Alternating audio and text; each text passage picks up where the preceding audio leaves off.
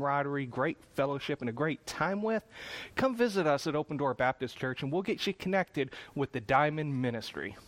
If you're looking for something to do Sunday nights at 6 p.m., we'd love to have you join us. What we have going on first is a study, a look into the minor prophets. You see, many people know who Ezekiel, they know Jeremiah, they know Isaiah, but there are less people that know Obadiah. They don't know who maybe Zechariah, let alone Zephaniah, who they are.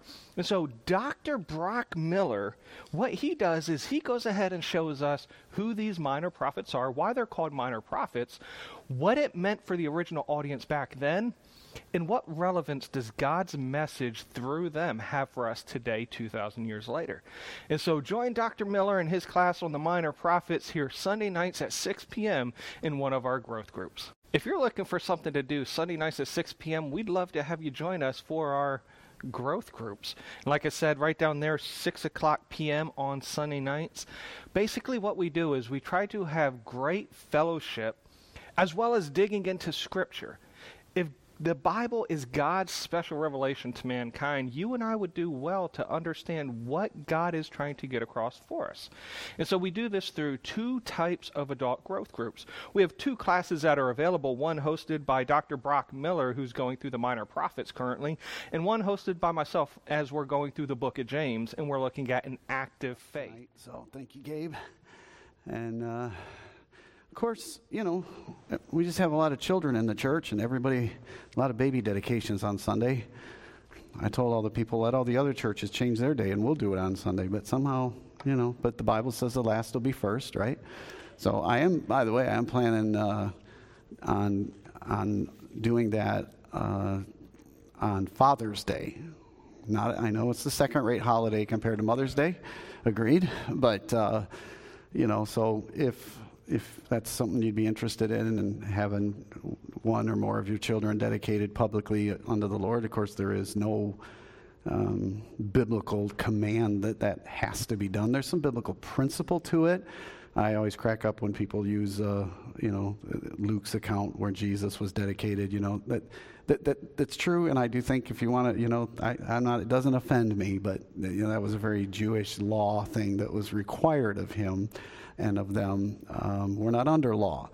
But that being said, I think it's a great thing to do. And they say, do you, when do you do it? I do it whenever anybody asks me to. So we had somebody ask me to do it. So I said, hey, we got several folks. Maybe they'd, like to do that. And it's just a public um, statement that your, as parents, desire is God's blessing on the child and also that God would help you in the responsibility of bringing that child up in the nurture and admonition of the Lord because it ain't easy. And all the old people in here who have kids say, Amen. uh, although, Will, you, you, you got it. I mean, his grew up, we saw pictures. Brother uh, Will's son went through, uh, already went through basic training as a Marine and then went through a special school, trained and graduated and top 1%. So He's not like you. Um, you know, aren't you? Aren't are you Air Force back? What are you retired? Army. Okay, you're Army. So he, he uh, we have all branches of service here at our ministry, and uh, but there is there can be no discussion. You know, I, I don't have really have a I don't have a dog in this fight, but come on, the Marines have the best dressed look uniform. Man, they have awesome uniforms. And the Marines are tough guys. They just are. You can call them all the names you want to call them, but who goes in first and who leaves last? It's always the Marines. So far, it seems like the Marines, you know, all the other branches are making sure that, you know, kindergarten children can pass their entrance evaluations, you know. Um, it's scary, you know. Um, when you're fighting someone to the death, they don't care about your social justice position. I'm, see, I'm, I didn't even start. I'm just getting off. All right. All right. Glad y'all joined us You're watching online tonight. I'm going to get back into Life of Messiah. Uh, y'all distracted me long enough, and we are in um, the study of where Jesus is talking to a Samaritan woman. We've been in the Gospel of John every single week because this, whenever John's in part of the Life of the Messiah storyline, you know, the other three Gospels are the synoptic ones. They share similar information, but John is a very unique Gospel. It's different, and a lot of times it shares uh, information that we only get in John. And for a long time, I used to wonder why that was, and it took me a little while till I realized that the Gospel of John is a very unique book. Now, every book in the Bible is inspired, they're all important, but it's unique in the sense that. Um, it'd be the only book of the Bible out of all 66 that I think you could make a very strong argument that its primary number one purpose is evangelism to those that do not believe. And, and so it is very unique in that way. And usually, when you find folks who are giving out one book of the Bible, like as a, as a track or whatever, you know, every now and then I might see them give out Romans, which, you know, I don't personally don't think is in the hands of an unbeliever. That'd be my first choice. It, you know, but usually it's the, the Gospel of John. Why? Because it's the book that tells us it's very evangelistic. How can I know I get to heaven and it's through the personage of Jesus Christ? Well, um, with that in mind, in the Gospel of John, we have been spending, by design, far more than Dr. Fruchtenbaum does. No, no offense to him. He, you know, has to get through it quicker. But I would say John chapter 3 and John chapter 4 are maybe the two most consequential chapters in evangelism and in the doctrine of soteriology um, which is comes from the Greek word sozo, which means to save. So, how does a person get saved? And these are two very, very important chapters. And we looked first in John 3 at Nicodemus, who is a Jewish moral man who is still unsaved. And then we get to chapter 4, and Jesus is now witnessing to a Samaritan woman who has uh, had some morality issues more than likely and been married five different times. Jesus has already showed her, and we've already studied how he knew all of her past, her five husbands, and we talked last week about not being too quick to judge her. And then remember her response. We left off last week with her response in John chapter number four uh, where the woman said in verse 19, Sir, I perceive that thou art a prophet. Now, remember last week we ended with Charles Spurgeon's quote that he said this. He said, It had been better she had perceived that she was a sinner. She still is thinking physical water as Jesus has been offering her living water, but she's slowly beginning to come around. Now, most commentaries, if you read them, when she gives this answer, Sir, I perceive thou art a prophet, most commentaries will say something to the effect that um, she now wants to change the topic. You know, he's called her out that she's had five husbands and now she's living with a guy, and she wants to start, start talking about religion. And I don't know how it's been for you, but if you had the experience where you talk to people about things of faith? A lot of times they're happy to talk about anything else, you know, about anything else. But wait, and especially when in, in, in my personal stance on when you present the gospel, at some point, as we saw last week, you have to be confrontational in the sense of getting a person to recognize they are a sinner in need of a savior that in and of themselves they don't deserve heaven by their own good works and that can be a little you know some people ever anybody get offended at that I've had people tell me, "Well, I'm a good person," and then of course I go, I use the way of the master approach. Uh, that's I still like it, you know, where you know using the the, the Ten Commandments, using the law as a schoolmaster to bring someone to Christ. Say, "Hey, have you ever told a lie?" you know, and, and unless they're really dishonest, they'll say, "Yeah," and I say, "Well, what do you tell? What do you call a person who tells lies?" and and just waiting for them in their mind to have to say a liar it kills them you know or they say have you ever stolen anything you know, and you're looking at them like, we all know you have. And then they'll say, yeah. And I say, well, what do you call someone who steals things? a thief. so you're a thief and a liar. You have a strange definition of a good person. But last week we saw that Jesus does that. He has this, he brings her to a point where she recognizes that he knows that she's made some poor life choices along the way. So we're going to pick things up tonight in verse number 20 of John chapter 4, where uh, the woman goes on. She says, I perceive our prophet. In verse 20, our fathers worshipped in this mountain, and ye say that in Jerusalem is the place where men ought to worship. So now she starts a very common debate that was held between the Jews and the Samaritans. Remember, I've shared with you that the Samaritans they did hold to the authority of the first five books of the Old Testament. Now, they had a little bit of problem because they wanted to come worship at Jerusalem, and the Jewish people would not allow them any a Samaritan anywhere near the temple.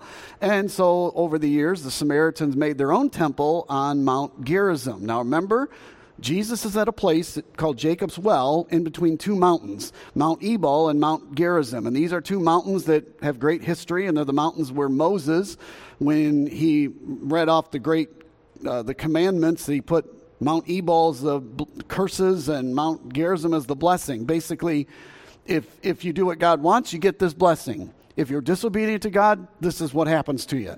So Mount Gerizim was known as the Mount of Blessing. And so, you know, which one of the mountains would you build a temple on? You know, well, you, I, you know, I think I like blessings better. So that's what they did. And then remember, I shared with you that what they did is they didn't want to see Jerusalem mentioned at all. So anytime in the in these five books that Jerusalem was mentioned, they replaced it with Mount Gerizim.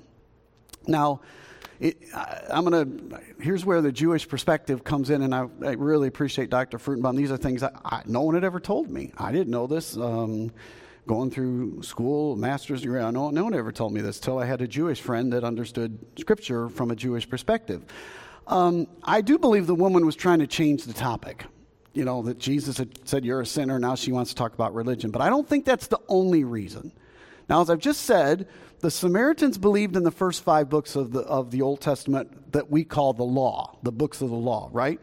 And in the Jewish perspective, and even in some of the, the Samaritans viewed it similarly, um, the Old Testament books were broken into three different groups. If you look at a Hebrew Bible, you'll find it this way there's the law, and what's the other two? Does anybody know what the other two groupings of the rest of our Old Testament is called? The prophets and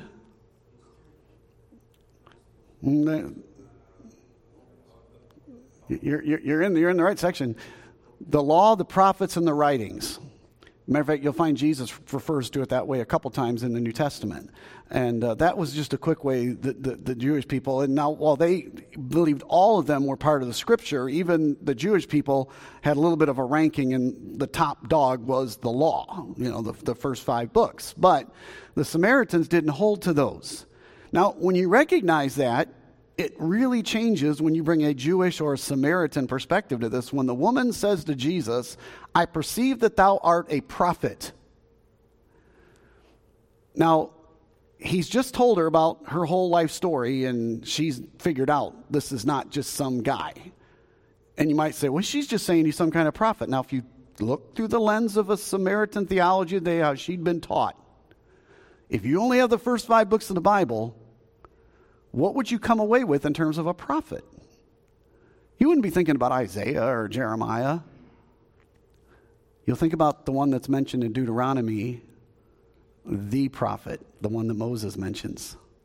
That after me, one day there's going to come the prophet, and the Jewish theologians and probably the Samaritans one, they viewed that person would be the prophet, the Messiah.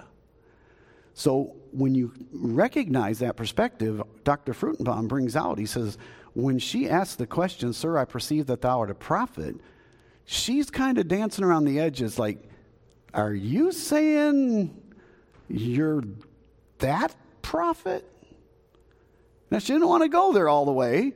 And I think she legitimately now brings some uh, idea that she had some theology issues going, okay, if, if that's who you are, I still don't understand this whole where we got to worship thing.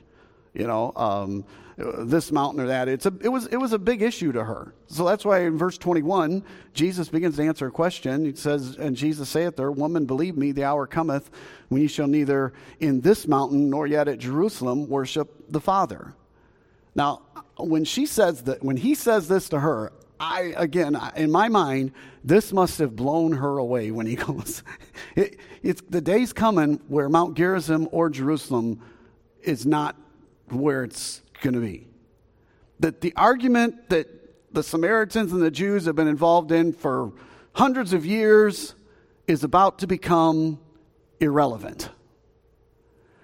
You ever find that there are times that sometimes we get into arguments that ultimately can be will be quite irrelevant? You know, be careful when you know, I know when it becomes important to me, that makes it important enough to argue about. right? I don't know if you are, but but sometimes it's like, man, sometimes in Christianity, uh, you know, I worked for a while in a ministry that was multi denominational and um, in its contact, and I was like, it, it was it, it was really good for me. Um, I, I hold some real deep theological differences, for example, between the Assemblies of God denomination and we Baptists, or independent Baptists in particular. Um, but I will tell you, I've spent a lot of time working with some some of those guys, and I came to have some great friendships and appreciation for some of those guys. Still disagree with them. Used to, we used to go around and around once I became good friends with them, but um, sometimes we get in arguments though, and Jesus tells her this big argument y'all been having for a long time. It's about to become irrelevant. Now, I'm thankful that Jesus is an apologist. Now, Pastor Danny's working in children's ministry tonight. He's very versatile, that Pastor Danny, um, but he's working in uh, children's ministry tonight. But he'd get a he'd, he'd, give me an amen here that we see Jesus is is an apologist. In other words, he is he does defend the scripture. He does know how to answer, and he does have an answer for the debates of the day. Because in verse number twenty two, he goes on and look what he says: "Ye worship, ye know not what." We know what we worship, for salvation is of the Jews. He looks at it and says, You guys don't know what you worship. Now, ask, me the, ask myself the question what was it that the Samaritans did not know? Why, why was it they had no idea what they were worshiping? We already discovered that they did, they did hold, and many writers think they, the average Samaritan knew the first five books of the law better than your average Jewish person of the day. So they had some things understood correctly. But Jesus says, Y'all don't know what you're talking about. If I can put it in Southern, you know, like one of you. Y'all don't know any idea what you're talking about. I'm sure that's how he said in Southern. But why, why do you think they didn't know what they were talking about? Why would Jesus make this statement? It's pretty, pretty direct statement, isn't it? Anybody any thoughts on that? No, I was, this is a harder question. I'm not, this is not one of my I've got you questions. I, I like to give those to you every now and then. Um, but no. Um, I mean, he's clearly telling her that the Samaritan's theology is wrong. I, I would say they, when you get to the place that you're taking part of Scripture that you know says one thing and you cross it out and put what you want in there, is an indicator that you don't know what you're doing. That's why, by the way, I think textual criticism is an important thing in our day.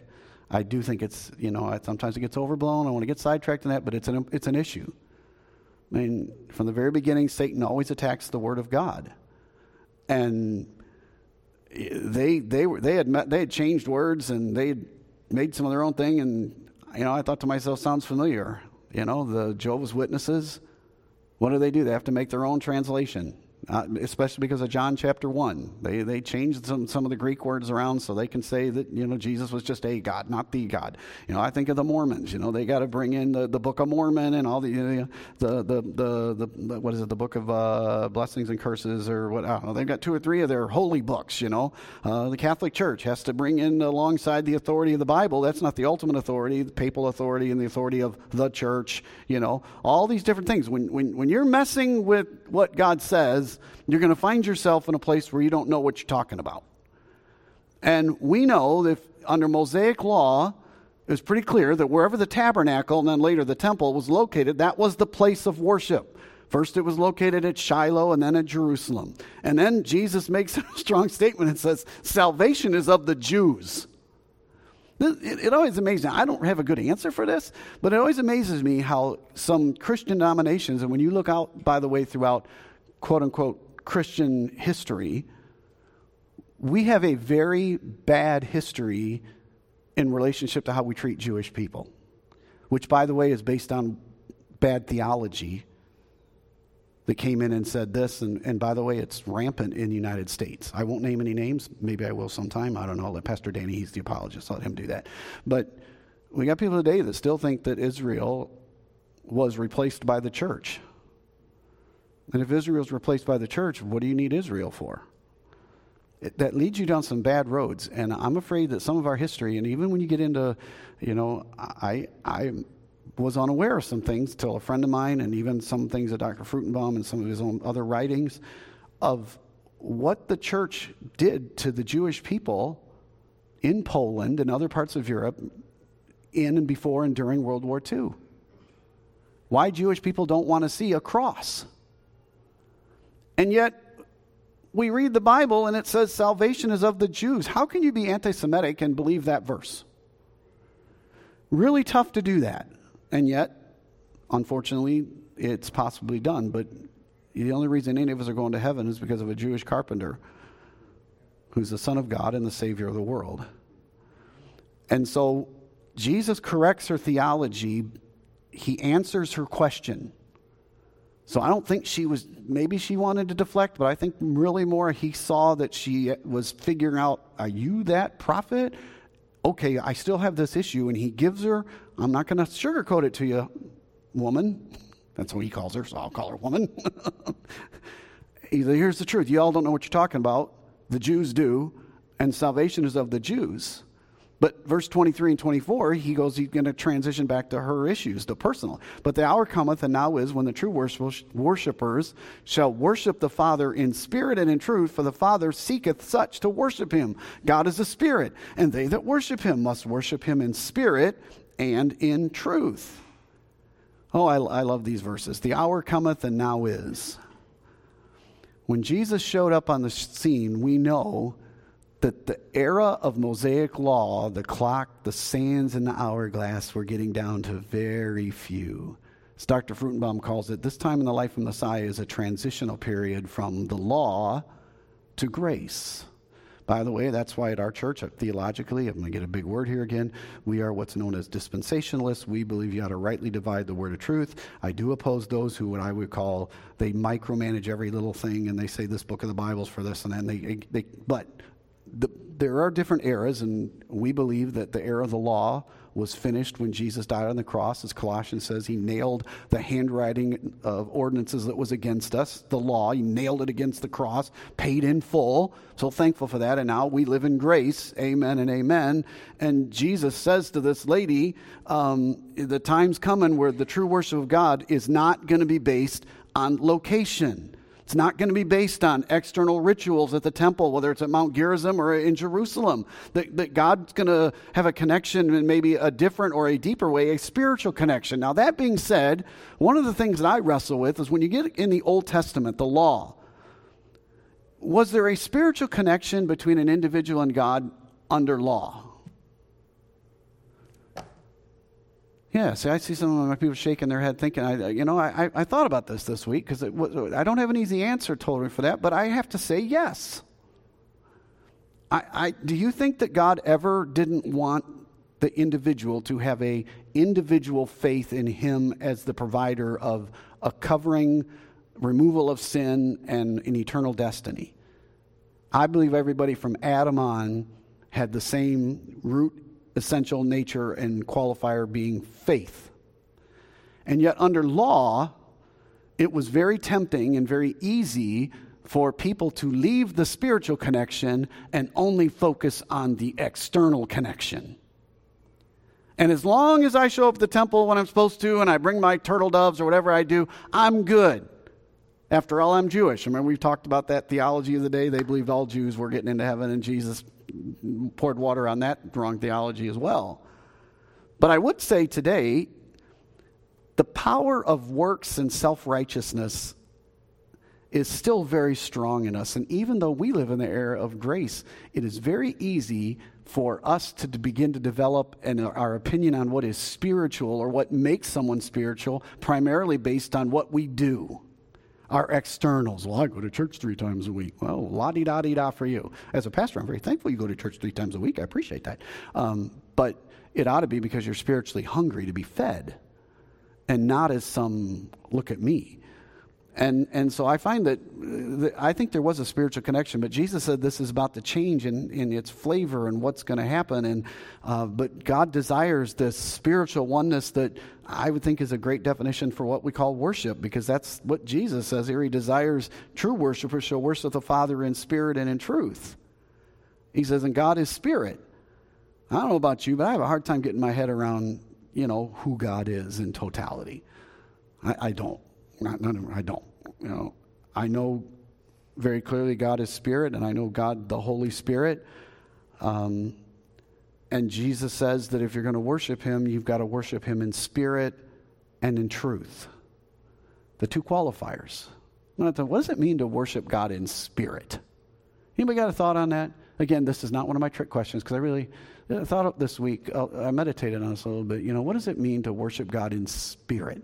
Now, I know we have our my charismatic friends I mentioned a few minutes ago. That means you speak in some unknown language and you run around and do things. And you know, I, I, I while I do believe the gift of tongues does still exist, that's another topic for another one. Not in the way that most charismatic uh, ministries unveil it, but nonetheless, um, what do you think it means that we ought to worship God in spirit? Anybody? Again, I'm not. It's, I'm not. I'm not channeling. Yeah. All right. The the core of my being. Um, maybe Brock, if I expand on that, you know, most of you know most people think. Well, there's debate. Some think we're made up of body, soul, and spirit. Some think it's body and soul and spirit are one element. Whatever. But that soul and spirit side of it must be engaged in in in this connection with God. I mean, because when, when, when you talk about what is it to worship something, yeah, I think we can quantify it. You've heard me say it, and I'll say it again. You know, you show me where your time, your talent, and your money goes, and I'll show you what you worship. That, that I, I, you know, it's a very practical way of doing it, but yet still, I think words would fail. I guess what I would say is, I think many Christians who are genuinely believers never enter into a lot of personal worship of God. And that doesn't mean, while we call our Sunday morning service our worship service, and that's a correct definition of it, but as a believer, are we supposed to worship God like one hour a week? Is that the only time we're worshiping God? No, there, there ought to be these times where you and God have this connection. And at the risk again of sounding too, you know, touchy feely, you know, if you have a, a oneness connection with the creator of the universe, there's something to that. And um, Jesus says if you're going to worship God, it's got to be in spirit, but then he also qualifies it with truth. And I think if I ask you what is truth, even the debate, the discussion that Jesus is having here comes back to, you know, they, they all agreed on the first five books of the Bible. I would say you know, truth is based on the revealed word of God. If you're going to have worship with God, we live in a day where everybody says, well, I want to worship in my own way. If you read the Old Testament, people who told God how they were going to worship, it didn't go good for them. When they brought strange fire or touched the ark when it was on a cart, you know, we can talk about that. Was it Uzzah? Was that his name? And touched it, and God struck him dead. Thought he was doing God a favor. Mm, be careful and just, you know, we live in an era today where it's like, oh, I'm I think I just have the item of worship. I, I've been having this discussion with somebody here recently, and oh, we just need to get in touch with God our own way. No, you can you can try that, but uh, God God God gave a very clear way how you can know what the truth is. And the older I get, the more convinced I am as I look around this world, and I have had the opportunity to read the great thinkers of history past, and some of them are brilliant thinkers, you know, whatever, but there is only one book that's been vetted and tried and preserved that I'm going to base my truth upon. And everybody has something you're trusting. All I know is for me, it's going to be this. Oops, not, not my penguin. It's going to be the Word of God. So I'm going to trust. That was, that was the spirit moving there. Did you hear that? Sometimes when I preach, the thunder strikes, you know, and the lightning strikes and the thunder sounds off. Maybe that'll happen tonight. Um, at this point, I'm happy that the we worship God in spirit and truth. And as Dr. Fruchtenbaum points out, uh, interesting question. Right now, location of worship doesn't matter, right? Is it always going to be that way? Nope. If you read during the millennial kingdom, Zechariah chapter 4, verses 16 to 21 talks about the Gentiles coming to Jerusalem to worship. So the day's coming after this era is over during the millennial kingdom, the temple's going to be set up, and apparently location's going to be a thing again. So, you know, I don't want to say that our the grace is necessarily and just superior to the law in some way. It is in, you know, it is in I'm so thankful for grace over law. But this location thing could be an issue again. I was thinking me and Pastor Danny, neither one of us like to fly. I don't know how that's going to work. It's going to be in the millennial kingdom. I'll have a glorified body. You know, we all don't know what that totally entails. You know, I don't know if I'm going to have the ability, to, you know, if we will have the ability to just think where I want to be and whatever, and I can just zip right over there. I, I'm please, Lord, I would love that capability. Um, or if, if, we're more, I don't know what it's going to be, but it, it, that looks like location's going to be a thing again. So uh, just food for thought there. Well, look at what happens in verse 25. Uh, Jesus, uh, or the woman, responds to this. And the woman saith unto him, I know that Messiah cometh, which is called Christ. When he is come, he will tell us all things. Now, in light of what I've shared with you tonight, do you see how her response makes a lot more sense now? This whole time when she's talking about the prophet, Jesus knew what she was thinking about, and she was. This was on her mind, and now he's made this thing about forget about this theological thing that's keeping you from true worship. It's not going to matter here in a little bit of time. And now she went from talking from a veiled sense of the prophet to now just saying it. And the Samaritans believed Messiah would be all powerful. She talks about him being omniscient, and she, you know, he's already demonstrated that to her. And she's asking him, Is it all possible that you are this Messiah? She's now thinking not about the water anymore physically. I think now the woman is trans- transitioned over, she's thinking much, much bigger than she had earlier. Which is why when you get to verse 26, where we'll stop tonight, Jesus saith unto her, I that speak unto thee am he. Whoa. That's why I entitled tonight's Bible study, The Content of Saving Faith. And I, I, I just think it, Jesus just puts it right here as the Holy Spirit puts on John to record for us. Um, wow. You see, Samaritan theology had many correct things about the person of Messiah. You know, the belief in him. Um, for example, the sin bearer. It, notice in the verse before when she said, I know that when Messiah cometh, cometh, and she qualifies that, which is called Christ, Christos. If you know anything about the lineage of that word, it comes from the Old Testament, the anointed. Has reference over to the Passover lamb, the one that was picked out, that was anointed to be the one that would shed its blood for the covering of sin that the Christ would be the Christos. I think she had an understanding of that, that picture, that Messiah is going to be this Christ. Are, are you him? And I believe that the Redeemer, the person of Jesus Christ, is the central content. Believe in Jesus Christ for everlasting life. John says it over and over and over again throughout his gospel as the central content of saving faith in Jesus Christ. Now, if you, if you want to make this even more dynamic, um, in verse 26, the scripture, the short little verse, is so powerful. Now, if you have your King James, it says, Jesus saith unto her, I that speak unto thee am he. And, and, you'll notice in the end the he is in italics. That's because it was provided by the translators, because it need be there in the idea. It's fine. But if you've been privileged to learn some of the original language, the original Greek writing construction of this verse is, is very powerful it, it would literally read Jesus saith unto her, I am is speaking to you. It's ego eimi in the Greek with an emphatic. She knew the Old Testament, the first five books. She knew Exodus when God showed up and Moses said, Who should I say? And God says, I am.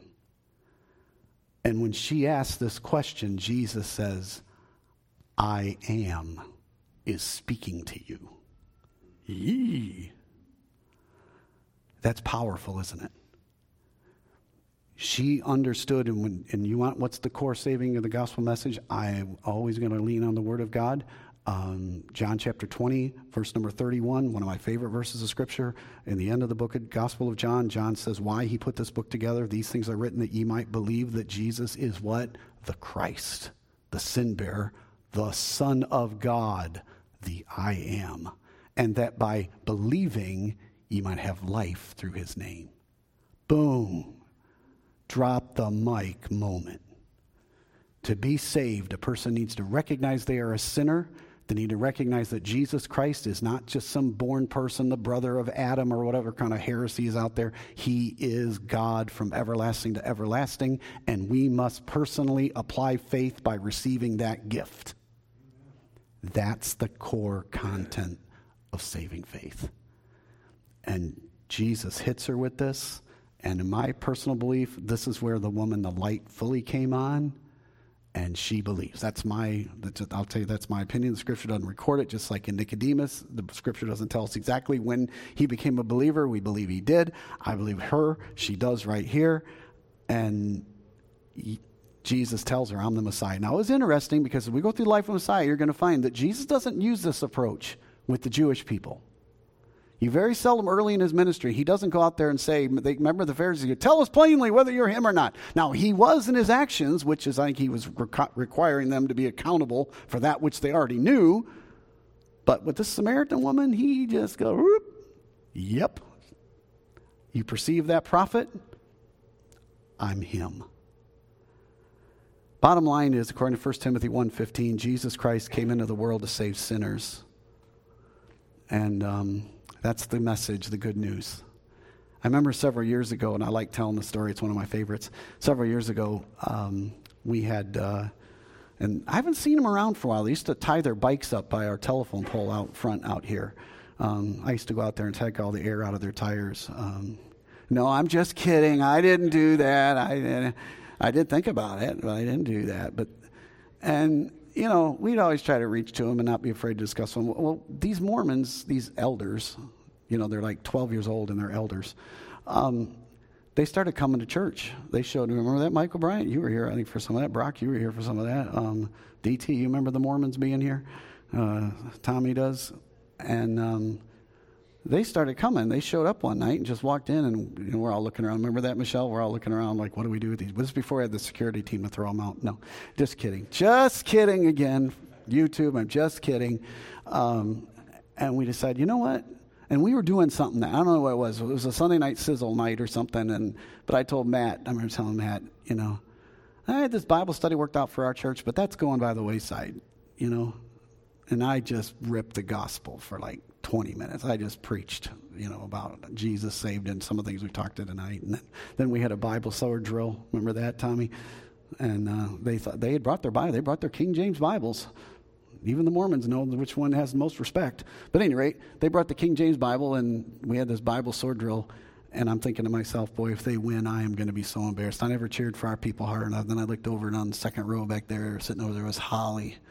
Holly Lane was here. And actually, I'm going, nobody beats Holly.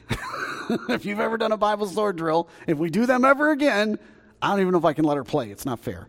Um, but we did the first, I called out the first reference, and they were trying really hard. But there must have been 10 people stood up before they were even, I don't even know, think they were close. After about the third one, of course, Holly, I think she won two of the first three, they gave up they weren't even trying anymore. And I think it was quite a witness that they didn't know the Bible the way they thought they did. And they had this idea, and their, their people tell them right that most Christians have no idea what their Bible actually says. But they came to the wrong church. well, at any rate, they came a couple times, and I'll never forget, they came one time and they'd come a couple times, and, and it was obvious to me that they weren't, they weren't seeking and somebody came and told me, "Oh, there's there's four of them now. It was two, and now all of a sudden there's four of them, and they're sitting out in the car out in the parking lot." And I'm like, "Okay."